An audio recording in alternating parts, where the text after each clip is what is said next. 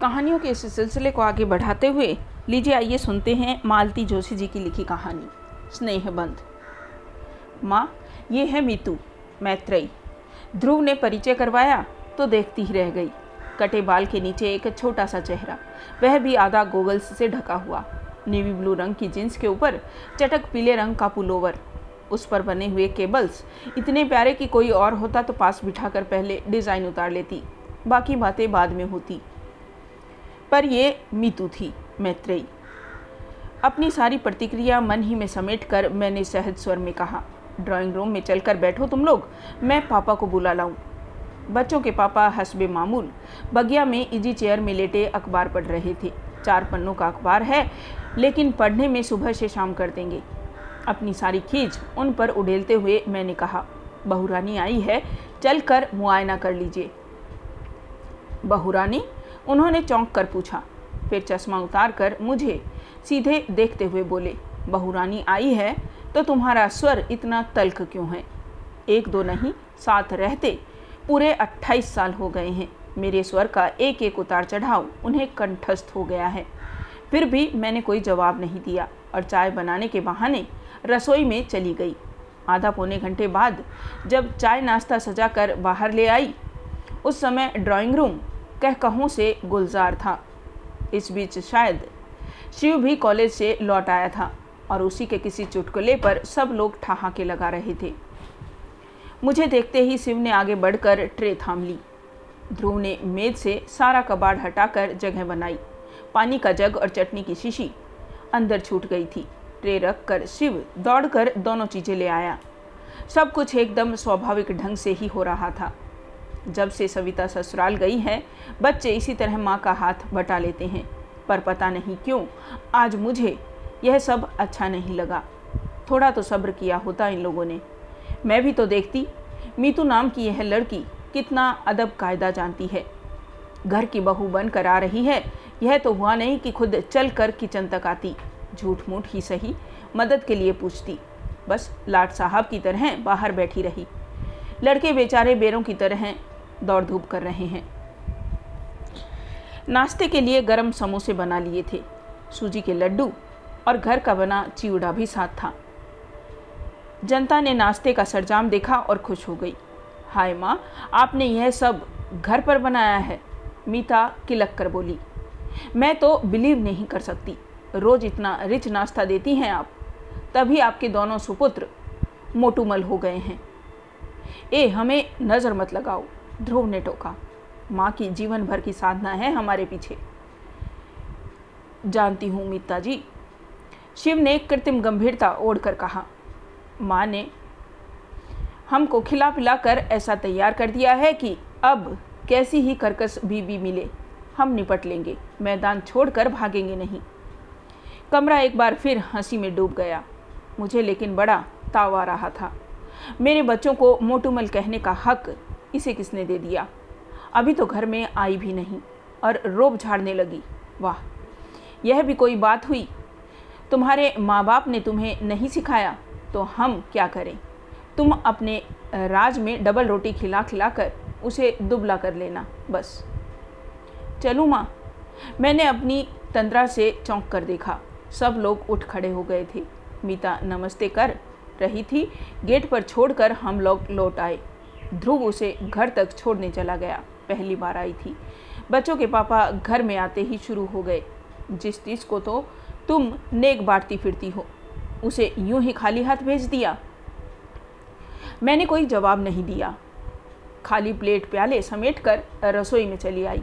हम्म, पहली बार आई थी। तो कोई क्या करे? रीति रिवाजों का ठेका क्या हमने ही ले रखा है? वह क्या एक बार झुक कर पैर नहीं छू सकती थी? एकदम ही अंग्रेज़ बनी जा रही थी। सारी शाम मैं रसोई में बनी रही। मुझे मालूम था मेरी प्रतिक्रिया जानने को सब उत्सुक होंगे, पर मैंने किसी को हवा नहीं लगने दी। शिव तक एक दो बार आकर मंडरा गया, पर मैं व्यस्त होने का दिखावा करती रही। रात खाने की मेज पर भी एक अव्यक्त तनाव था। बच्चों के पापा ने एक दो चुटकुले सुनाकर उसे तोड़ने की कोशिश भी की, पर बात कुछ नहीं बनी। खाने के बाद भी काम कहाँ ख़त्म होता है? सारे दरवाजे खिड़कियाँ मुझी को देखनी होती है, घर भर की बत्तियाँ बुझानी होती है। टंकी में पाइप छोड़ना होता है, दूध दही के बर्तनों को जाली की अलमारी में रखना होता है, आँगन में सूखते कपड़े उतारना होता है। एक एक काम निपटाती जा रही थी कि देखा ध्रुव पास आकर खड़ा हो गया है। माँ उसने कांपते हुए स्वर में पुकारा, क्या है? तोलियों को तहाते हुए मैंने पूछा, तुम्हें तुम्हें मीता कैसी लगी? मेरे लगने का क्या है? तुम्हें पसंद आनी चाहिए बस? नो मम्मा, तुम्हारी पसंद बहुत ज़रूरी है, तुम्हारी और पापा की। शाम से मन में जो अंधड़ उठ रहा था, ध्रुव के पसंद से तीव्र हो उठा। तुमने जवाब नहीं दिया, माँ। अच्छा यह बताओ, क्या उसे पता था कि तुम उसे कहाँ ले जा रहे हो? मैंने प्रति प्रश्न किया हाँ क्यों? तो क्या वह ढंग के कपड़े पहनकर नहीं आ सकती थी? कम से कम तुम उसे, मैंने कहा था, माँ। फिर वह बोली, मैं जैसी हूँ, वैसी ही उन्हें देख लेने दो। बेकार नाटक करने से फ़ायदा खैर, कपड़ों को छोड़ो। वैसे कैसे लगी बताओ? ध्रुव इतनी अजीजी से पूछ रहा था कि उसका दिल दुखाते न बना। अच्छी है, मैंने अनमने ढंग से कहा और बात ख़त्म कर दी। वरना सच तो यह था कि मैंने मीता को ठीक से देखा ही नहीं था। पहली ही नज़र में उसका हुलिया देखा और मन खट्टा हो गया था। बहू को लेकर मन में कितनी कोमल कल्पनाएँ थी। सब राख हो गई थी। गुस्सा तो अपने लाडले पर आ रहा था। प्रेम करते समय इन लोगों की अक्ल क्या घास चढ़ने चली जाती है? कैसे प्यारे प्यारे रिश्ते आ रहे थे? पर तकदीर में तो यह सर्कस सुंदरी लिखी थी ना। एक उसास भर कर रह गई मैं। एक बार हम लोगों की स्वीकृति की मोहर लगने भर की देर थी, फिर तो सारे काम फटाफट और कायदे से होते चले गए। मीता के पिताजी स्वयं घर आए और उन्होंने औपचारिक रूप से रिश्ते की पहल की। मीता को अपनी बहू बना लेने के लिए करबद्ध निवेदन किया। उन्होंने बताया कि पत्नी की मृत्यु के बाद उनके बच्चे अक्सर हॉस्टल में ही पले हैं। वे भी हमेशा टूर पर ही बने रहे। दो साल पहले लड़के की शादी हुई। तब से घर कुछ आकार ग्रहण करने लगा है। हॉस्टल में रहने के कारण मीतू काफ़ी कुछ सीखने से वंचित रह गई है। वे तो डर रहे थे, पर ध्रुव ने उन्हें आश्वस्त किया है कि माँ बहुत सहनशील और स्नेहमयी है। वे उसे अपने अनुसार ढाल लेंगी। उत्तर में ध्रुव के पापा ने भी उन्हें आश्वस्त किया, कहा कि हम लोग इतने दकियानुसी नहीं हैं कि एक आर्किटेक्ट लड़की में सोलहवीं सदी की बहुतला से इस प्रकार बहुत ही सौजन्यपूर्ण वातावरण में परिचय का पहला दौर समाप्त हुआ। फिर धूमधाम से सगाई हुई दोनों पक्षों ने जी खोल कर खर्च किया। दान दहेज तो कुछ लेना था नहीं लेन देन की कड़वाहट भरी चर्चा में बच गए हम लोग। फिर भी मैंने सबकी नज़र बचाकर समधी जी के हाथ में एक लिस्ट थमा दी थी। पहले बेटे की शादी थी। नाते रिश्तेदारों के नेक तो मिलने ही चाहिए थे। अपनी बेटी को तो लोग देते ही हैं। ज़िंदगी भर यह देना समाप्त ही नहीं होता। पर बाकी लोगों को मौका तो सिर्फ़ शादी में ही आता है ना? एक लिस्ट मैंने ध्रुव को भी पकड़ाई थी। लिस्ट क्या थी? होने वाली बहू के लिए पूरी आचार संहिता थी। मीता अब शादी के बाद ही इस घर में आएगी। भविष्य में वह बाल नहीं कटवाएगी। हाथ में चूड़ियाँ डालने की आदत डालेगी। सिर शादी में ढक लेगी। घर में मेहमान रहेंगे, जब तक साड़ी पहनेगी। लोगों के सामने ध्रुव का नाम लेकर नहीं पुकारेगी। खूब लंबी सूची थी। बारीक से बारीक जो भी बात याद आती गई, जोड़ दी थी। शिव ने तो उसका नाम बीस सूत्री कार्यक्रम रख दिया था। आते जाते ध्रुव को छेड़ देता। दादा भाई, भाभी को कितने सूत्र रटा दिए? कभी कहता, भाभी से कहना, फ़र्स्ट डिवीज़न न आने से भी चलेगा, पर कम से कम पासिंग मार्क्स तो आने ही चाहिए। यह छेड़छाड़ सिर्फ़ मज़ाक के तौर पर नहीं होती थी। इसमें एक अव्यक्त आक्रोश भी था। माँ के कारण उन लोगों की इमेज एकदम पुराणपंथी हो गई थी। ध्रुव मुँह से तो कुछ नहीं कहता था, पर शिव के छेड़ने पर जैसी उदास हँसी हंस देता, उससे यह स्पष्ट हो जाता था। आखिर एक दिन मैंने कह ही दिया, देखो शिव, ये मज़ाक उड़ाने वाली बात नहीं है। ये मत सोचो कि मैं अपने लिए कुछ कर रही हूँ। मेरी तो बस यही इच्छा है कि नई बहू के आते ही आलोचना न शुरू हो जाए। आखिर मेरी भी तो कुछ लगती है वह। और तुम तो जानते हो शादियों में कुछ लोग आते ही इसी मकसद से हैं कि नुक्स निकालें और आलोचना शुरू कर दें। बच्चे इसके बाद चुप हो गए थे। वैसे मैंने एकदम गलत भी नहीं कहा था। शादी में सचमुच कुछ लोग मीन मेख निकालने के लिए ही आते हैं। नई नवेली दुल्हनों के सबसे ज़्यादा आलोचना झेलनी पड़ती है। झूठ क्यों बोलूँ? खुद ही मैं कई बार इस अभियान में सम्मिलित हुई हूँ। दोनों और के परिवारों में अब तक जितनी बहुएँ आई हैं, सबके लिए मेरे पास कहने के लिए कुछ न कुछ है। सुरेश की बहू रसोई तक में चप्पल पहन कर घूमती है। महेश की बहू नौ बजे से पहले बिस्तर नहीं छोड़ती। राजन की बहू रसोई में झांकती तक नहीं। आलोक की बहू चौबीसों घंटे उसके नाम का जप करती रहती है। जेठ ससुर तक का उसे होश नहीं रहता। निखिल की बहू तो और भी तीस मार खा है। जहाँ पति को चार लोगों के बीच हँसते बोलते देखेगी, बच्चों को लद से लाकर गोद में पटक देगी। उस पर तो राय है कि कोई मेरी अकेली का नहीं है, जो दिन भर मैं ही लादे फिरूं। सुन सुन कर कान पक गए तो बुआ जी ने एक दिन कह ही दिया, बहू, सब जानते हैं कि बच्चे कोई अकेले नहीं पैदा करता, पर उसका कोई इस तरह ढिंढोरा नहीं पीटता। ये सारे नमूने मेरी आँखों के सामने थे। इसलिए मन में एक आदर्श बहू की कल्पना थी। सोचा था कि ध्रुव के लिए जो लड़की लाऊँगी, वह इन सबसे अलग होगी। पर अपना सोचा, सब कहाँ हो पाता है? तुम्हारी सारी शर्तों का पालन करेगी, तब तो तुम्हें वह अच्छी लगेगी ना माँ। ध्रुव ने एक दिन गले में बाहें डालकर बड़ी आशा से पूछा था। तब यही सोचकर संतोष कर लिया था कि लड़का आज भी मुझे कितना चाहता है। आसपास के वातावरण को देखते हुए यह भी कम न था। शादी हुई और खूब धूमधाम से हुई। घर की पहली शादी थी। अनगिनत मेहमान आए थे। उनमें से कईयों को निराश लौटना पड़ा। टिका टिप्पणी का एक भी मौका हाथ नहीं लगा। मैं खुद बहुत डरी हुई थी। एक तो लड़की की माँ नहीं थी करता धरता बड़ी बहन थी, जो अमेरिका में ही बस गई थी। पति पत्नी दोनों डॉक्टर थे। भैया भाभी तो अभी नए ही थे। पर स्वागत सत्कार में खान पान में कहीं कोई त्रुटि या अव्यवस्था नहीं हो पाई थी। मीता के पापा तो पीछे जा रहे थे, पर बहन बहनोई भैया, भाभी चाचा ताऊ सभी सौजन्य, अनविनम्रता से मूर्ति बने हुए थे।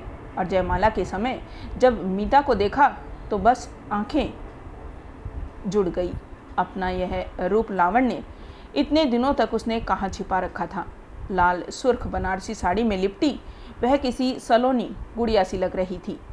अंतर्जातीय विवाह को लेकर एक सूल था मन में, वह भी जाता रहा। इसी बात को लेकर ननद रानी कोचती रहती है। अब सर उठा के सबके सामने कह सकूँगी, भाई हमने तो लड़की का रूप गुण देखा, विद्या बुद्धि देखी और घरी परिवार देखा। बस जात पात को आजकल पूछता ही कौन है? आठ दस दिन घर में मेला सा लगा रहा। मीता जितने दो चार दिन रही, नंदों के बीच दबी ढकी बैठी रही। उनके बच्चों का लाड दुलार करती रही। रिश्ते की सास और जिठानियों की मान मनुहार करती रही। सभी लोग प्रसन्न थे और जाते समय हर कोई मुझे बधाई देता हुआ गया। शादी के बाद दोनों आठ दस दिन के लिए मसूरी घूमने चले गए थे। उनके लौटने तक मैंने सविता को रोक लिया था। सोचा, ननद भोजाई, थोड़े दिन साथ रह लेंगे। दूसरे दिन सुबह सुबह मैं रसोई में व्यस्त थी कि सविता पास आकर फुसफुसाई। माँ, बहू रानी को तो देखो। देखा बड़े बड़े पीले फूलों वाली मैक्सी पहनकर वह मेज पर प्लेटें लगा रही है। मैं और सविता दोनों एक दूसरे का मुँह ताक रहे थे। इस बात को कौन उठाए और कैसे? मैं तो आजकल लड़कों से खौफ खाने लगी थी, पर सविता तो उन दोनों को घास नहीं डालती थी। दनदनाती हुई बाहर चली गई और बोली मीता रानी आज ये कौन सी ड्रेस निकाल ली? घर की ड्रेस है दीदी।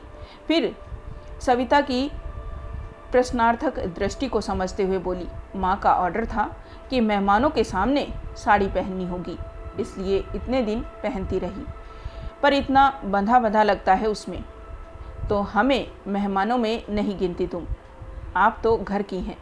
दीदी हैं अपनी? और कोई वक्त होता तो मैं इसी बात पर निहाल हो जाती। पर इस समय समस्या ज़रा नाजुक थी, मैंने आगे बढ़कर कहा, बेटे, घर में जब तक कोई आ निकलता है और लोग अक्सर तुम्हें देखने के लिए ही आते हैं, पर माँ साड़ी पहनकर ज़रा भी कंफर्टेबल नहीं लगता, काम तो कर ही नहीं सकती मैं। बस गुड़िया की तरह सजने संवरने के ही दिन हैं। काम करने की तो ज़िंदगी पड़ी है और अभी तो मैं बैठी हूँ। ठीक है, लेकिन माँ ऑफ़िस में तो साड़ी पहन कर जाना ज़रूरी नहीं है ना? मुझसे तो गाड़ी चलाते न बनेगी। गाड़ी का मतलब लूना। ये भी एक शूल था मन में। शादी के सामान के साथ लूना देखकर मेरी भाभी फिच से हंसती थी। वाह ध्रुव जी, सीधेपन की हद कर दी आपने। आजकल बजाज सुपर से नीचे कोई बात नहीं करता। आप कम से कम मामी जी, ध्रुव, बात काट कर बोला, यह मेरी नहीं, मीता की गाड़ी है। मेरे पास तो अपनी प्रिया है। मीता ने पापा से कहा था कि जेवर चाहे न दे, पर एक गाड़ी ज़रूर दे।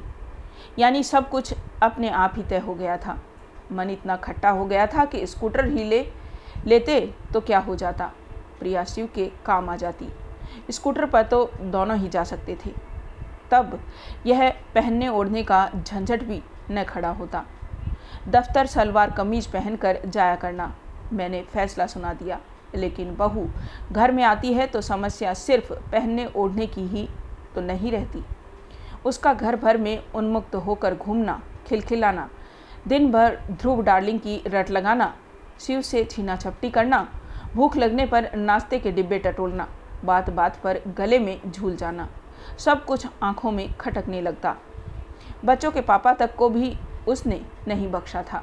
सुबह वे पेपर पढ़ते तो उनकी कुर्सी के हथे पर बैठकर ही पूरा पेपर पढ़ जाती। घर में रहती तब तक उनके आसपास मंडराया करती। पापा का जाप किए जाती।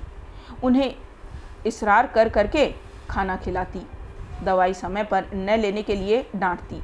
शाम को लौटती तो चाय का कप हाथ में लेकर सीधे बगिया में पहुँच जाती और छोटे से पीढ़े पर बैठकर उनसे बतियाती रहती। उस समय तो सचमुच मेरा खून जल जाता। घर में तो जो चल रहा था, ठीक ही था। बाहर उसका प्रदर्शन करने की क्या ज़रूरत थी? आसपास के घरों में कई जोड़ी आँखें उस समय खिड़कियों पर टंग जाती थी। हैरत तो यह थी कि बच्चों को, उनके पापा को, यह सब सहज स्वाभाविक लगता था। उनके माथे पर सिकन तक न आती थी। उस दिन तो हद ही हो गई। रोज़ की तरह हम लोग दोपहर की चाय ले रहे थे कि मीता आंधी की तरह घर में घुस आई। अरे, आज इतनी जल्दी? पहले आप लोग आँखें बंद की लीजिए प्लीज़, क्या बात है? पहले आँखें बंद और हमारे पलक झपकाते ही उसने दोनों के गले में एक एक फूल माला डाल दी और तालियाँ बजाते हुए किलकने लगी। Many happy returns of the day. अरे, बात क्या है? मैंने कहना, चाहा और एकदम मुझे याद आ गया। आज 12 दिसंबर थी, हमारी शादी की सालगिरह। दूसरी दूसरी बातों में इतनी खो गई थी कि इसकी याद ही न आई थी। मेरा चेहरा देखते ही मेरे गले में झूल गई। पकड़ी गई ना? आप लोगों ने सोचा होगा, चुप्पी लगा जाएँगे तो सस्ते में छूट जाएँगे। ऐसा नहीं होगा। पापा जी तीन चार कड़कते नोट तैयार रखिए। हम लोगों की नीयत आज अच्छी नहीं है। तुम्हें कैसे पता चला बेटे? हमें तो याद ही नहीं रहा था। उन्होंने गदगद होते हुए पूछा, लंच के समय ध्रुव की डायरी उलट पलट कर रही थी, तब नज़र पड़ी। उसकी तो ऐसी खबर ली है, मैंने, इतनी इम्पोर्टेंट चीज़ भूल गया। ध्रुव है कहाँ? मैंने पूछा। शिव को लेने कॉलेज गया है। हमने तड़ी मारी है तो उसे पढ़ने थोड़े ही देंगे। आज तो हंगामा होगा। थोड़ी देर में ही वे दोनों भी आ गए।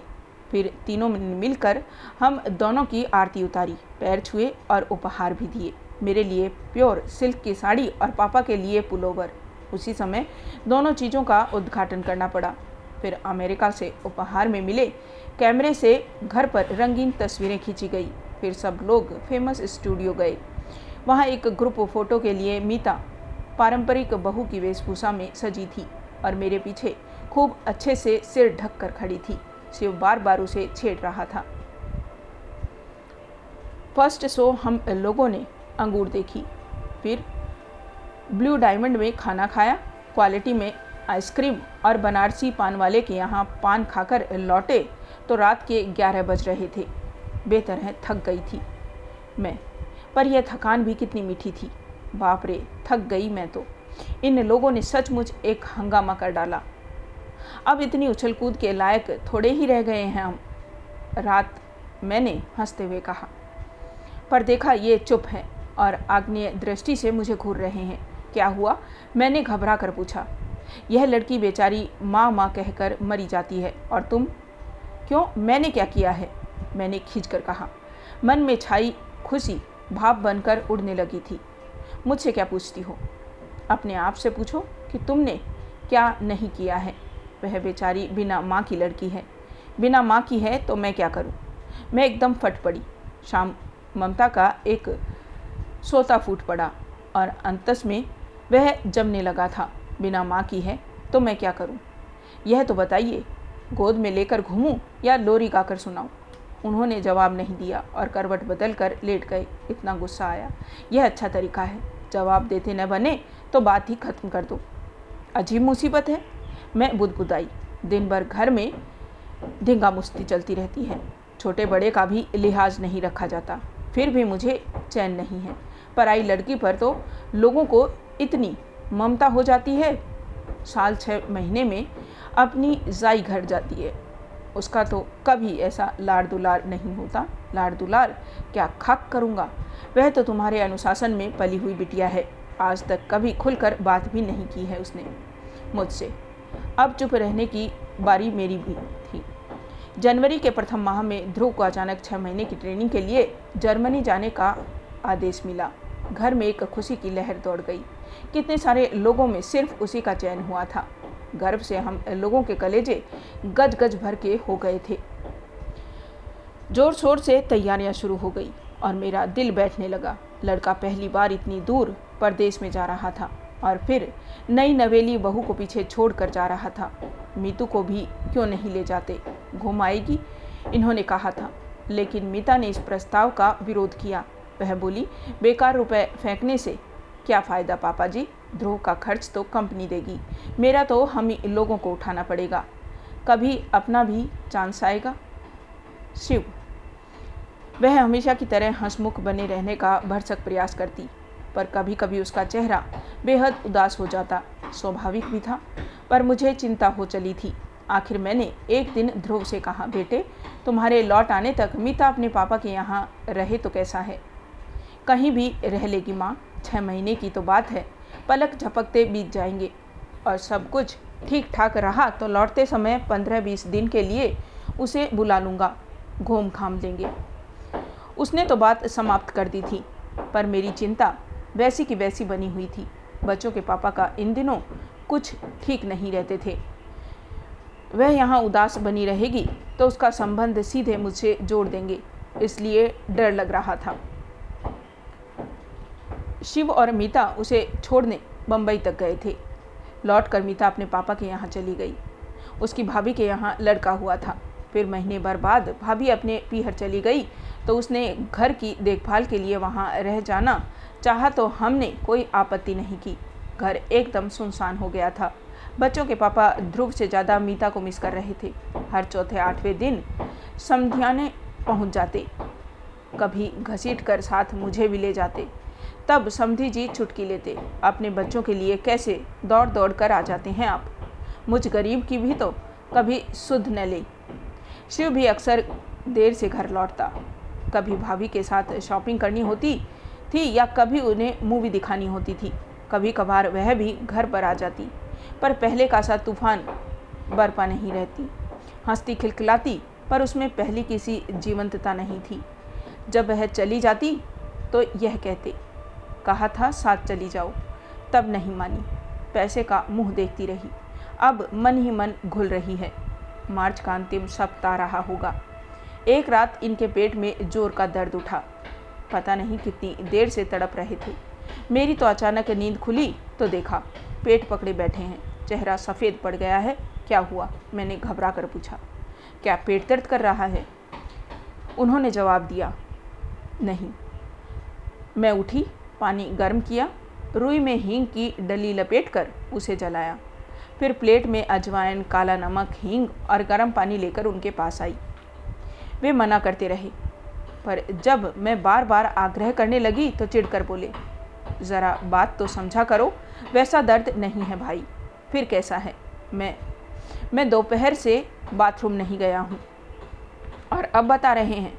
मैं फटी फटी आँखों से उन्हें देखती रह गई। शिव के पेपर्स चल रहे थे, पढ़कर शायद अभी अभी सोया था, पर उसे जगाना पड़ा। उतनी रात जाकर वह डॉक्टर शुक्ला को लिवा लाया। उन्होंने मुआयना किया। और पूछा, ये तकलीफ़ कब से है आपको? जी पंद्रह बीस दिन से थोड़ा कष्ट हो रहा था। इतना ताव आया मुझे। इतने दिनों तक चुप बने रहे। क्या तुक थी? शिव बोला, माँ, यह समय गुस्सा करने का नहीं है। बाद में निपट लेना। पहले उन्हें संभालो। राम राम करते वह रात बीती। सुबह भर्ती होना ही पड़ा। प्रोस्टेट की शिकायत थी। ऑपरेशन ज़रूरी था। इन्होंने पहले ही अपने आदेश सुना दिए। प्राइवेट नर्सिंग होम नहीं जाएँगे। सरकारी अस्पताल में ही प्राइवेट वार्ड नहीं लेंगे। जनरल में रहेंगे। इस ऑपरेशन के बाद नर्सिंग की बहुत ज़रूरत होती है। प्राइवेट वार्ड में कोई झांकता भी नहीं। दस बार बुलाने जाना पड़ता है। उनकी बात न मानने का कोई उपाय नहीं था। खजाने की चाबी उन्हीं के पास थी। ध्रुव यहाँ होता तो बात दूसरी थी। पर अब उतनी दूर से बुलाने का कोई मतलब भी न था। जनरल वार्ड में जो एक रात गुजारी है, उफ, ज़िंदगी भर याद रहेगी। इनकी वैसी हालत में नींद आने का कोई प्रश्न ही नहीं था, पर आसपास के वातावरण ने मन को इतना बोझिल कर दिया कि सुबह उठकर लगा कि मैं ही बीमार हूँ और दुर्गंध अब भी याद आती है तो मन में कांटे से उगाते हैं। सुबह शिव कहीं से चाय लाया था मेरे लिए, पर घूंट भर भी गले से नहीं उतरी। दस बजे ऑपरेशन होने को था। नौ बजे ही इन्हें स्ट्रेचर पर डाल कर ले गए। मैं और शिव भी पीछे पीछे चल पड़े। जहाँ तक जाने दिया, वहाँ तक गए। फिर मैं वहीं बैठकर इष्ट देव का जाप करने लगी। शिव बेचारा दौड़ धूप में व्यस्त हो गया। नमस्ते बहन जी। मैंने चौंक कर देखा। मीता के पापा थे। आपने तो खबर भी नहीं की। इतने बेगाने हो गए हैं हम लोग। उनके स्वर में आक्रोश था, शिकायत थी। मैं क्या जवाब देती? वो तो मीतू। अभी किसी काम से घर गई थी, तब पड़ोस के मेहता साहब ने बताया।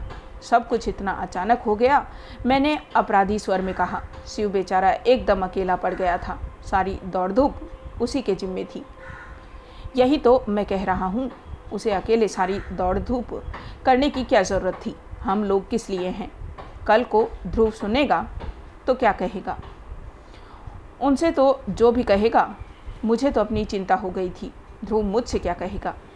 इन पर इतना ताव आ रहा था। दर्द से तड़प रहे थे। पर मजाल है जो बटवे की पकड़ ज़रा सी ढीली हो जाए जनरल वार्ड में रहेंगे। वहाँ नर्सिंग अच्छी होती है। हम्म, अब इतने बड़े आदमी को उस नर्क में ले जाऊँगी तो कैसा लगेगा? अपनी उस दुश्चिंता में यह पूछना भी याद न रहा कि मीता कहाँ है। साढ़े ग्यारह बजे उन्हें थिएटर के पास वाले कमरे में ला कर रखा गया। ऐसे हट्टे कट्टे हँसते बोलते व्यक्ति को इस तरह असहाय अवस्था में देखकर मेरी तो रुलाई फट पड़ी। मीता के भाई नरेश मुझे सहारा देकर बाहर ले आए और वापस बेंच पर बिठा दिया। असहाय सी मैं वहाँ बैठी रही। दो घंटे बाद उन्हें वार्ड में ले जाने की अनुमति मिली। ये दो घंटे मेरे लिए दो युग हो गए थे। वार्ड में वापसी के समय काफिला ज़रा बड़ा था। घर परिवार के लोग थे, स्टाफ के भी। ढेर सी शीशियाँ स्ट्रेचर के साथ चल रही थी और सब लोग उन्हें उठाए हुए थे। माँ, तुम सीढ़ियों से आ जाओ। लिफ्ट में तुम्हें परेशानी होगी, शिव ने कहा। तो मैं सीढ़ियों की ओर मुड़ गई। हाँफती हाँफती ऊपर पहुँची। तब तक स्ट्रेचर शायद वार्ड में पहुँच चुका था, क्योंकि गलियारे में उसका कहीं पता नहीं था। मैं वार्ड तक पहुँची ही थी कि नरेश जी की आवाज़ आई माँ जी इधर आइए। उनके पीछे चलती हुई मैं गलियारे के छोर तक पहुँची। डिलक्स रूम का दरवाज़ा खुला और खाली स्ट्रेचर थामे लोग बाहर निकले, यह कमरा। मैंने अस्फुट स्वर में कहा, भाभी ने बुक करवाया है। मेरा असमंजस ताड़ कर शिव पास आकर फुसफुसाया। ये उसके बस की ही बात थी, जी। उसके पापा गर्व से बता रहे थे सुप्रिटेंडेंट से जाकर भिड़ गई। खड़े खड़े रूम अलॉट करवा लिया। बहुत लड़ाकू है ये लड़की, मैंने मीता की ओर देखा। वह चुपचाप इनके पलंग के पास खड़ी थी। घर पर तो तिनका भी नहीं उठाती, नरेश बोले। यहाँ आई है, तब से सफ़ाई में जुटी है। तीन बार तो घर के चक्कर लगा आई है। ये सास को खुश करने के फार्मूले हैं समधी जी ने? स्नेहसिक स्वर में कहा। कमरा सचमुच धुला पूछा चमक रहा था। दोनों पलंगों पर घर की साफ़ चादरें और तकिए रखे हुए थे। टेबल पर सफ़ेद टेबल क्लॉथ था। अलमारी में कागज़ बिछे हुए थे। उसमें मेरे और इनके कुछ कपड़े तहा कर रखे हुए थे। चाय, शक्कर, कप, प्लेटें, माचिस कुछ भी नहीं भूली थी वह। बाथरूम में बाल्टी, मग, तौलिया, चौकी सब व्यवस्थित ढंग से सजा हुआ था। थोड़ी देर में स्टोव की घरघराहट शुरू हो गई। देखा, मीता चाय बना रही है। माँ, चाय पी लीजिए। थोड़ी देर में वह मेरे सामने खड़ी थी। कमरे में आने के बाद से उसने पहली बार बात की थी और उसका स्वर अत्यंत सपाट था। चाय? यहाँ। मैंने एक बेमतलब सा जुमला उठाया। तो कहाँ पिएगी? क्या पापा को इस हालत में छोड़कर आप घर जाएँगी? उसकी बात में तर्क था, पर उससे भी ज़्यादा वजनदार उसकी आवाज़ थी। मैंने चुपचाप प्याला होठों से लगा लिया। मेरे चाय लेते ही सबने जैसे राहत महसूस की, क्योंकि सभी थके हुए थे। बहुत मेमन से प्याला उठाया था मैंने, पर सच कहूँ तो पीने के बाद जी एकदम हल्का हो गया। सुबह से सिर भारी हो गया था। यह भी थोड़ा उतर गया। पाँच बजे के करीब उन्हें कुछ होश आया। मीता उनके पास ही बैठी हुई थी। उसे देखकर उतनी पीड़ा में भी वे थोड़ा मुस्कुरा दिए। तब मुझे एहसास हुआ कि सचमुच उनकी यंत्रणा बहुत भीषण रही होगी। नहीं तो क्या ऑपरेशन से पहले एक बार भी अपनी लाडली बहू को याद न करते? पापा और आप और भैया, अब घर जाइए। मीता का फरमान छूटा। रात को मेरा और माँ का खाना लेकर भैया आएगा। आप सुबह आइएगा। मैं फल फूल खा लूँगी। मैंने हल्का सा प्रतिवाद किया। आपके लिए पक्का खाना बन जाएगा। उसने मेरी ओर बिना देखे जवाब दिया। वैसे बहन जी, चाहे तो हमारे साथ चलकर घर। पापा प्लीज़ उसने जैसे सारे विवाद को समाप्त करते हुए कहा और उन दोनों को जबरन घर रवाना किया। फिर शिव के साथ बैठकर उसने सारे पर्चे पढ़े और फिर शिव को दवाइयाँ लाने भेज दिया और खुद उनके पलंग के पास स्टूल खींच कर बैठ गई। दूसरे पलंग पर मैं चुपचाप पड़ी रही। बोलने की शक्ति ही नहीं रह गई थी। दो रातों का जागरण था, थकान थी, तनाव था। कब? झपकी लग गई, पता ही नहीं चला। मीता ने खाने के लिए जगाया। तब जाकर आँख खुली। समधी जी से रहा नहीं गया होगा। खाना लेकर खुद आ गए थे। बदले में लाडो की फटकार भी सुननी पड़ी। वे शिव को भी खाना लाए थे, पर मीता ने उसे अस्पताल में खाने नहीं दिया। तुम पापा के साथ घर जाओगे और सुबह पेपर के बाद ही यहाँ आओगे, समझे? लेकिन भाभी, यहाँ, वह मीम में आया। यहाँ की चिंता मत करो। यहाँ मैं हूँ, माँ है, भैया हैं। शिव बहुत कुनकुनाया, पर आखिर उसे जाना ही पड़ा। उन लोगों को छोड़ने के लिए नरेश जी नीचे तक गए। मीता ने उनसे मेरे लिए पान मंगवाया। पान के बिना आज पूरा दिन हो गया था, पर मुझे याद ही नहीं आई थी। पर पता नहीं कैसे मीता जान गई थी कि खाने के बाद मुझे तलब ज़रूर आएगी। खाने के बाद उसने मेरा बिस्तर ठीक किया। फिर बाथरूम में जाकर सारी प्लेटें गिलास धो डाले। दूध एक बार फिर गर्म किया और सोने की तैयारी करने लगी। भैया, बारह बजे तक मैं एक झपकी ले लूँ। फिर ड्यूटी पर आ जाऊँगी। फिर चाहे आप पूरी रात सोए रहना। उसने कहा और आराम कुर्सी में हाथ का तकिया बनाकर लेट गई। नरेश जी पलंग के पास एक कुर्सी खींचकर बैठ गए। मेरे आराम में ज़रा भी खलल न डालते हुए दोनों भाई बहन नाइट ड्यूटी निभाने को तत्पर थे। मुझे कैसा तो लगा, मीता, मैंने स्नेहसिक्त स्वर में आवाज़ दी, भैया आराम कुर्सी में लेट जाएँगे तो इधर पलंग पर आ जाना। दिन भर खड़ी ही खड़ी है। पता नहीं मेरी आवाज़ में कुछ था या उसने प्रतिवाद नहीं किया। वह चुपचाप मेरे पास आकर लेट गई। आप सोने लगे तो मुझे जगा लीजिएगा भैया, उसने कहा और आँखें मूंद ली। नरेश जी आराम कुर्सी पलंग के पास खिसका कर उसमें लेट गए। कमरे में एक अजीब सी शांति छा गई। मैंने मीता की ओर देखा। पता नहीं क्यों उसे देखकर मुझे सविता की याद हो आई। दो बच्चों की माँ हो गई है, पर अब भी कभी कभी उस पर बचपन सवार हो जाता है। माँ के पास लेटने का मोह हो जाता है। उन क्षणों में वह एकदम नन्ही सभी बन जाती है। मेरे पास लेटी यह नन्ही सी लड़की। इसका भी तो कभी कभी मन होता होगा, तब किसके आंचल में मुँह छिपाती होगी? बड़ी बहन है, वह सात समंदर पार इतनी दूर है, भाभी तो खुद ही लड़की है अभी। वह मेरी ओर पीट करके लेटी थी, निस्पंद।